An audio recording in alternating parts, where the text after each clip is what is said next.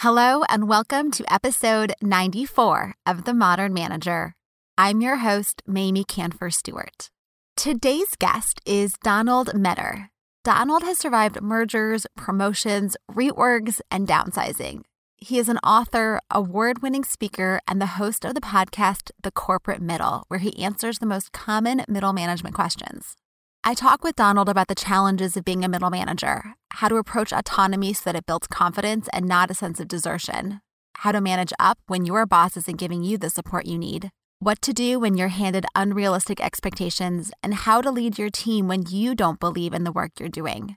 And of course, how to make your boss successful so that you are successful.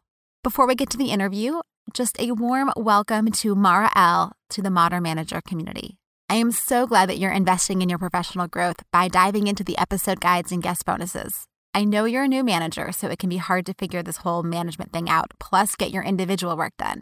So that is why I am here to help. And now that you're a member, along with all the others, you can go into the Slack community and ask questions, and we will all share advice and experience so that we can all get better at our jobs. If you're listening and you want to join us, head over to mamieks.com slash join to learn about the membership levels and the benefits. Now here's my conversation with Donald. You're listening to The Modern Manager, a podcast dedicated to helping you be a rock star boss with a thriving team. Whether you're looking to upgrade your meetings, cultivate your team, or grow as a leader, this podcast is for you. Now here's your host, Mamie Kanfer Stewart. Welcome, Donald. I am so happy to be talking with you today because you are talking about an audience that has a special place in my heart, which is middle managers. Absolutely. Happy to be here. So let's just jump right in here.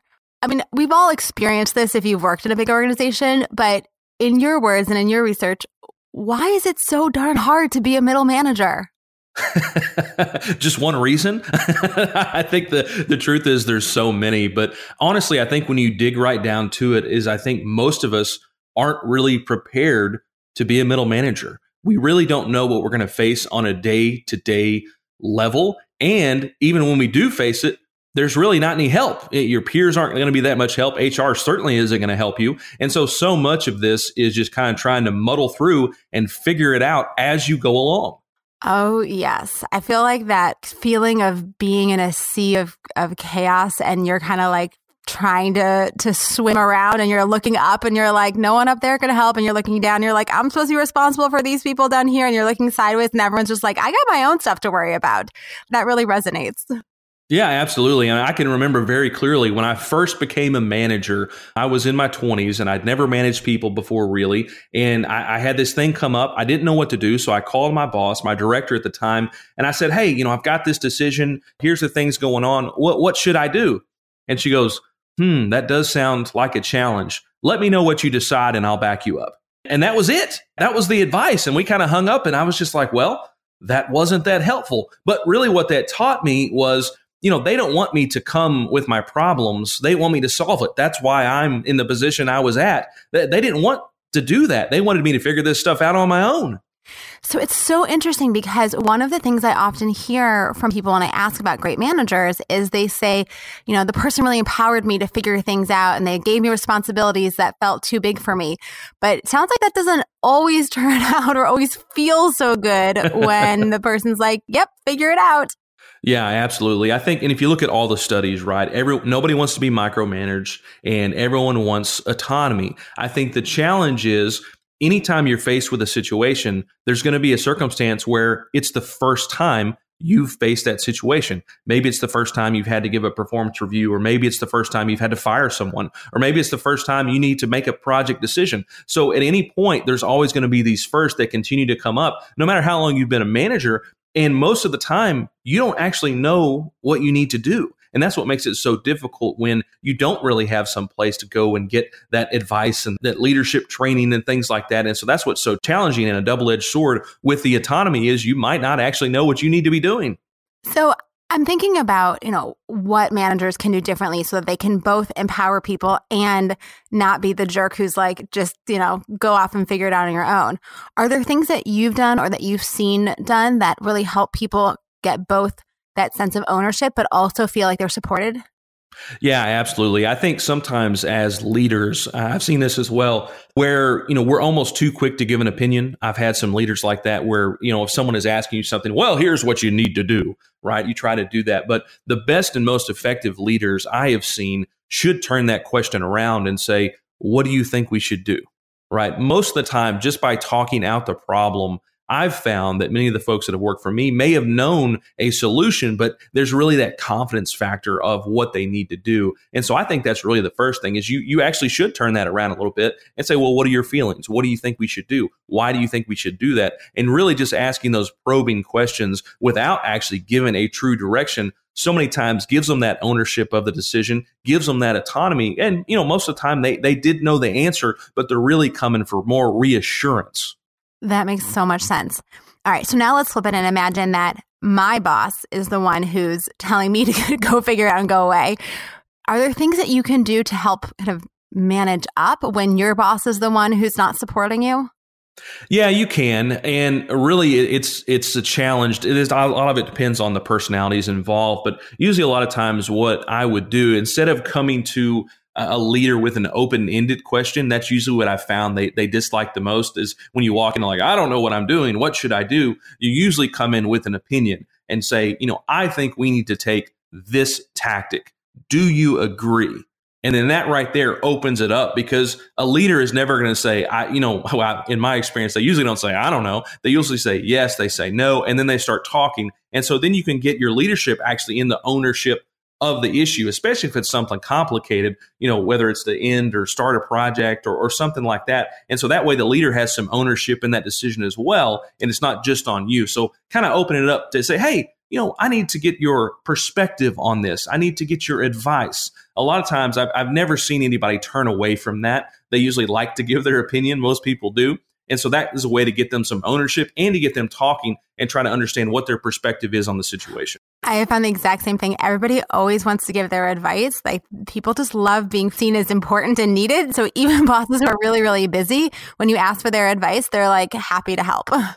Absolutely. And and you should do that all the time. You know, that's a great tactic for managing up and that includes in your career. You should be asking people for their perspective, especially if they're senior to you, because that gives them ownership again, not just in the decision, but in you, in your career. And so then when you're successful, they kind of feel they feel good about themselves. They feel like they helped facilitate that and it makes a big difference. Oh.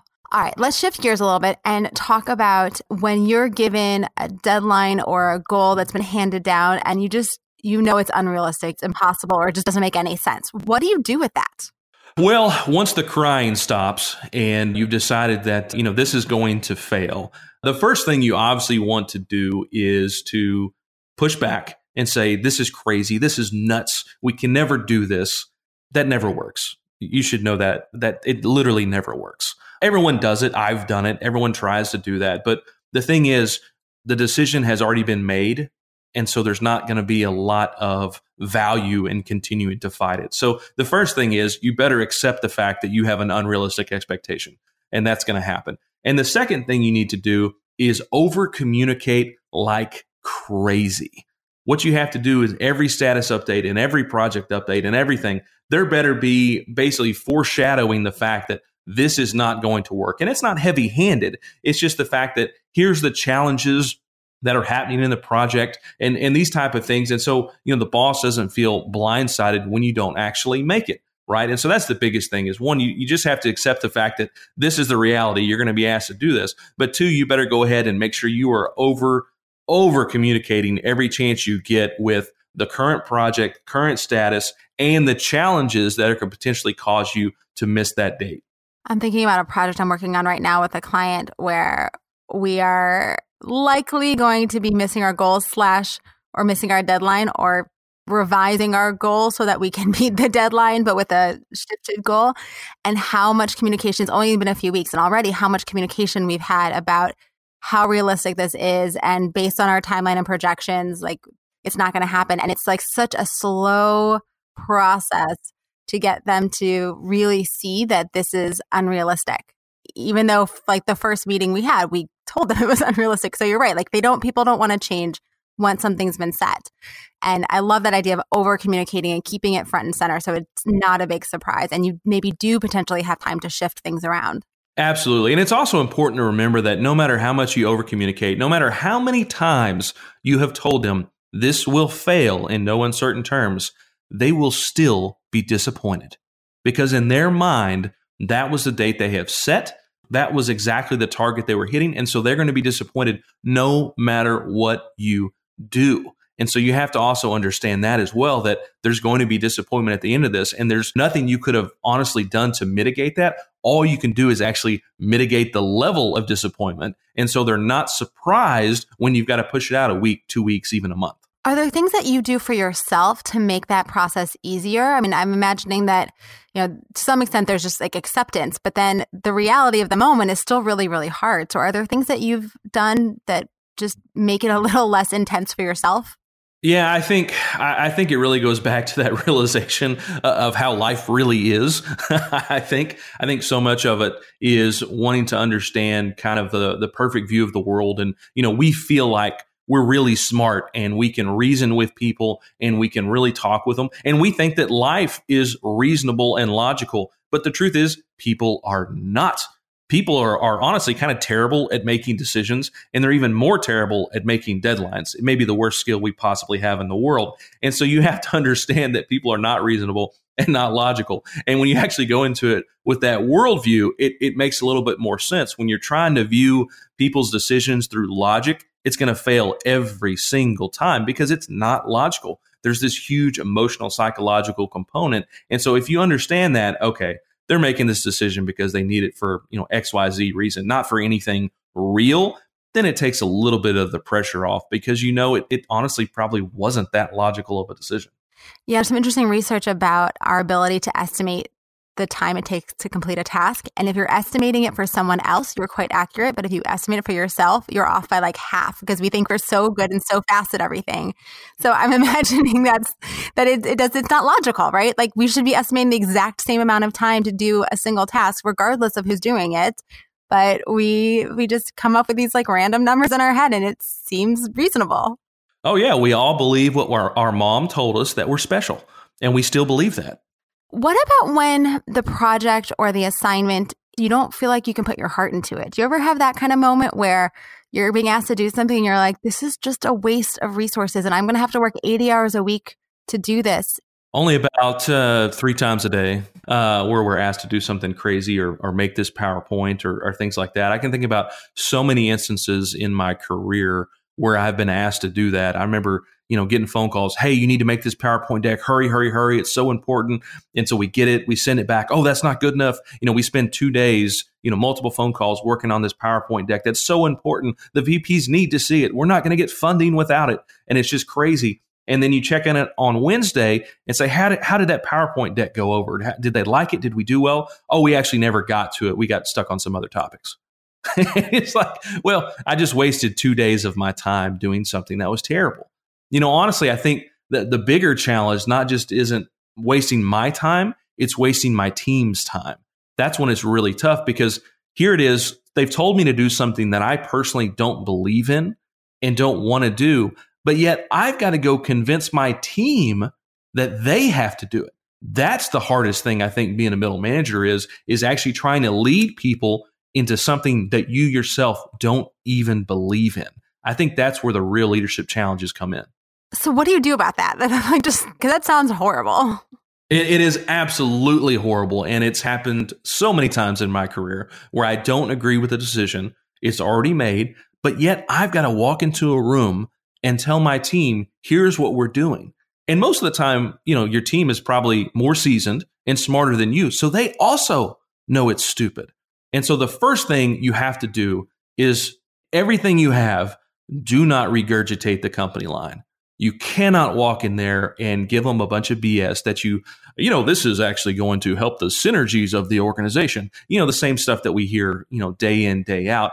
You cannot do that. You have to absolutely be candid with your team because if you're not, they're going to lose respect for you and they're not going to trust you. And, and as you know, once you lose that, it's almost impossible to get it back. Almost impossible. So you have to walk in being realistic with what you're being asked to do and say, here is the project here's what we're being asked to do.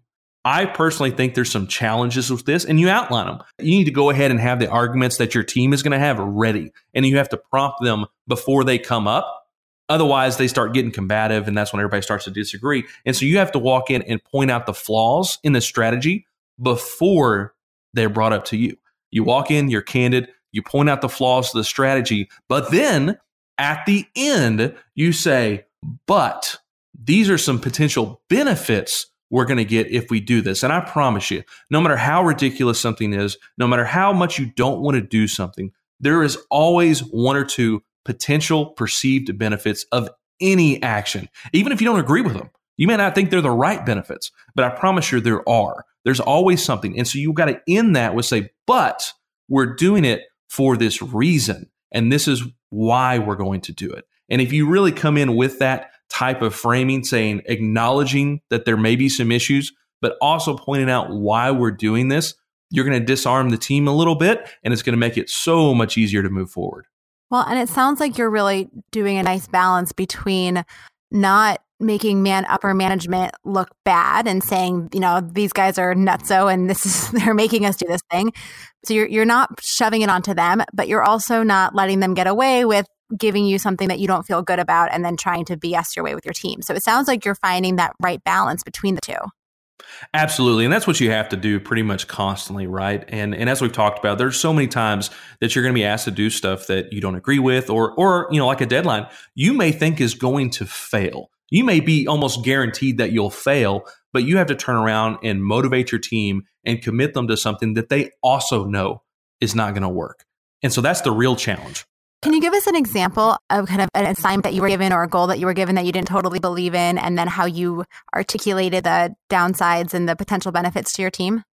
Yeah, absolutely. I I remember distinctly sitting in a conference room with about 30 executives and the executive that was in charge walked up to the front of the room and said, "Here's our new project. We're going to do this. It's going to cost 10 million dollars and it's going to save us 20% in capacity."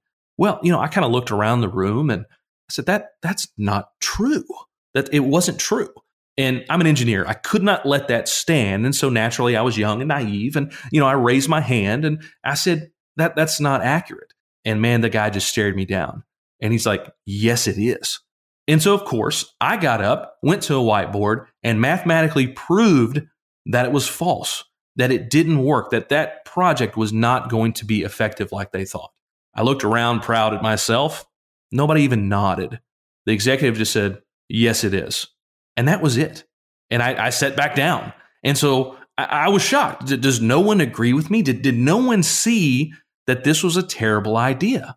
And yet we had to do it. We had to do it. And so I had to go walk to my team and say, Hey, and they're all engineers, they're all smarter than me. I had to say, Hey, here's the project we're going to do. This is what we're going to do. And of course, it was met with a lot of quizzical looks.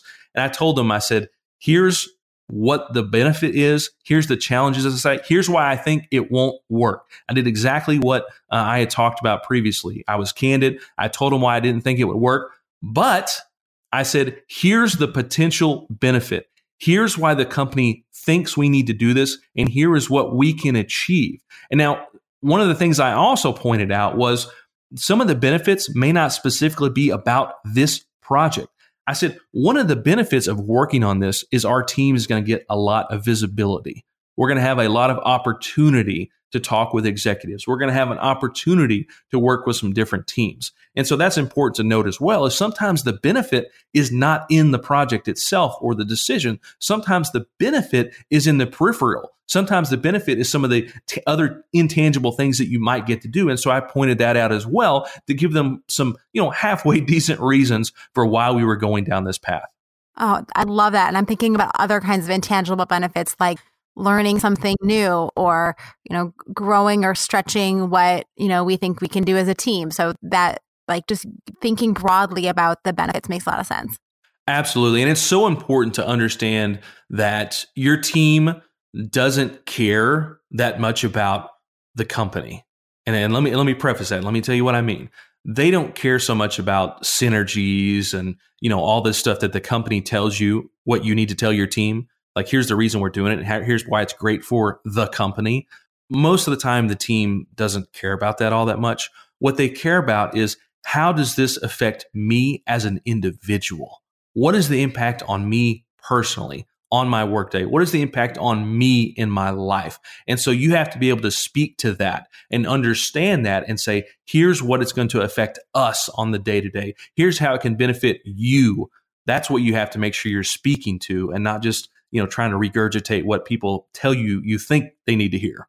So let's flip it around again and imagine that I'm the boss who's giving some work assignments.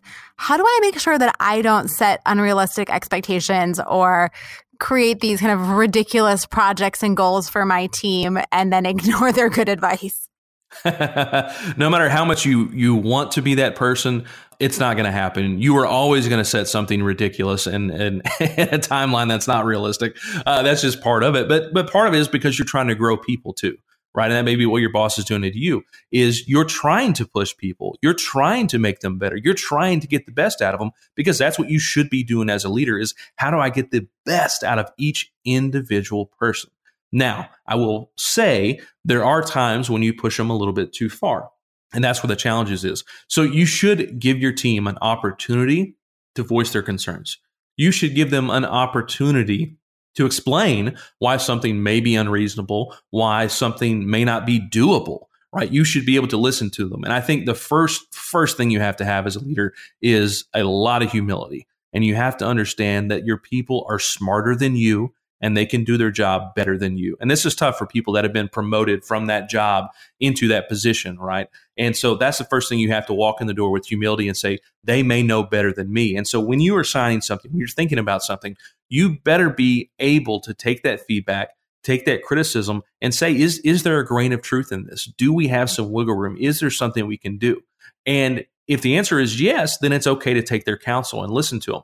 But at the same time, if the answer is no, you have to be willing to say, I see what you're getting at. I understand the points that you have, but this is the direction that we're going to move forward with. And you have to be able to cut it off at that point. Do you have any particular advice for people who feel like they're the like one awesome manager surrounded by chaos everywhere? Anything specific like when you exist in a culture of kind of lack of good management and lack of good leadership that that you can do it for yourself, for your team, or for your career? Oh gosh, I can empathize very strongly with this. And this is one of the most difficult situations to be in when you feel like you're just surrounded by chaos like that. But the thing is, you have to do is, and this is a, life advice as well, right? It is focusing on what you can control, right? You can't control the culture of your organization, but you do control the microculture, the culture of your own team. And if you continue to focus on making them successful, what can I do to make them successful? You in turn are going to be successful. And so much of being in those cultures is learning to manage up appropriately. And you've got to focus not only on making your team successful, but making your boss successful, even if you don't like them, even if you personally don't like how they manage, don't how they like how they lead, whatever it may be. If you spend your time and your days focus on making other people successful around you, you will be lifted up. It's almost, you can't even help it. But if that's what you're focused on doing, not only are you going to feel more fulfilled, but you're going to have more opportunities in the future. Such wise words. Can you say two sentences about how to make your boss successful?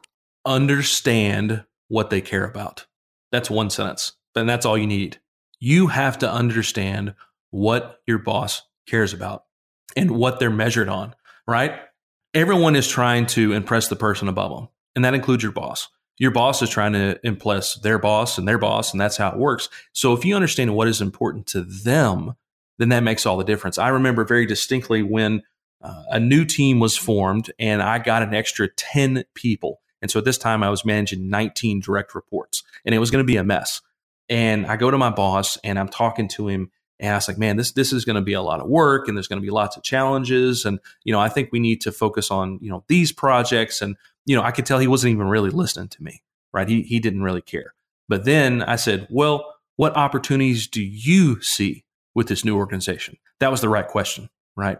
Is what opportunities do you see? Then he got excited. His eyes lit up and he said, wow, with a bigger team, we're going to get more visibility. We can take on bigger projects. We're going to have an opportunity to do some great things. There it was.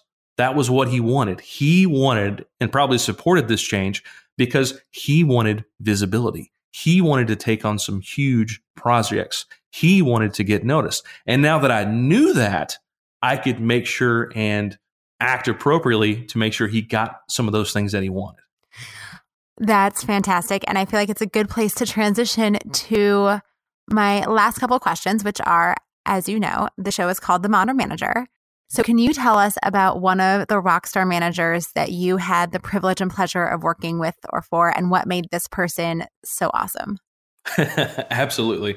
Uh, I had the pleasure for working for actually a lot of uh, pretty solid managers, and I've learned a little bit from each one of them. But I think one of the better managers I had, uh, he was an older guy, had been there for a long time, and so he didn't care about being promoted. He had tenure almost, if you'll if you'll say, and so he had no problem calling out BS when he saw it.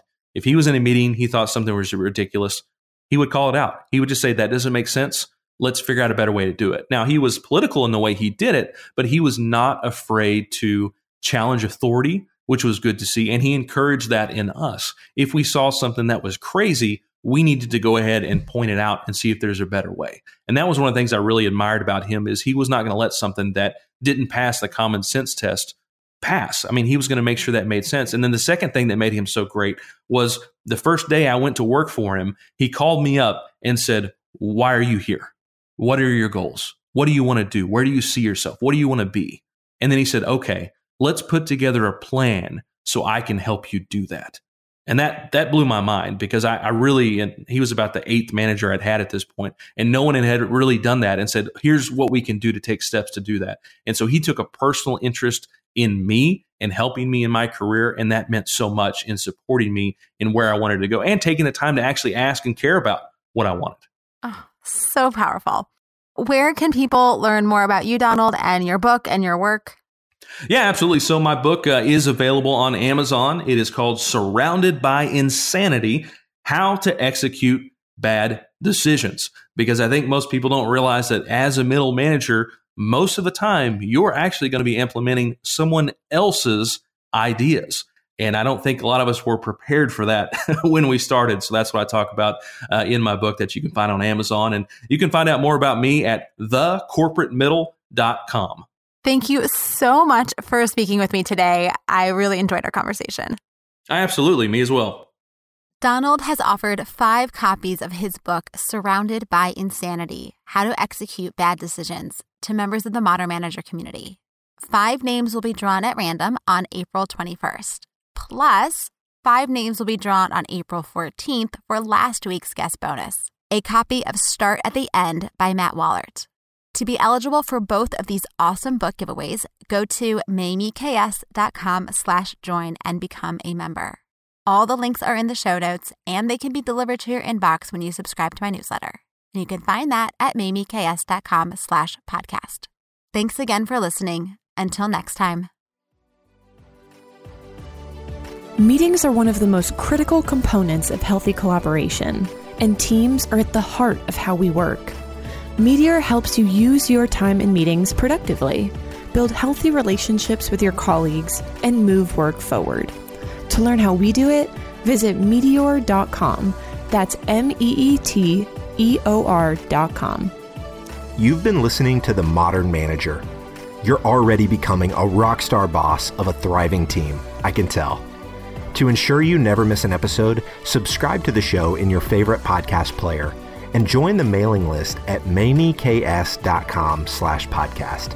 That's M-A-M-I-E-K-S dot com slash podcast to get show notes and other special content delivered directly to your inbox. Thank you so much for listening. Until next time.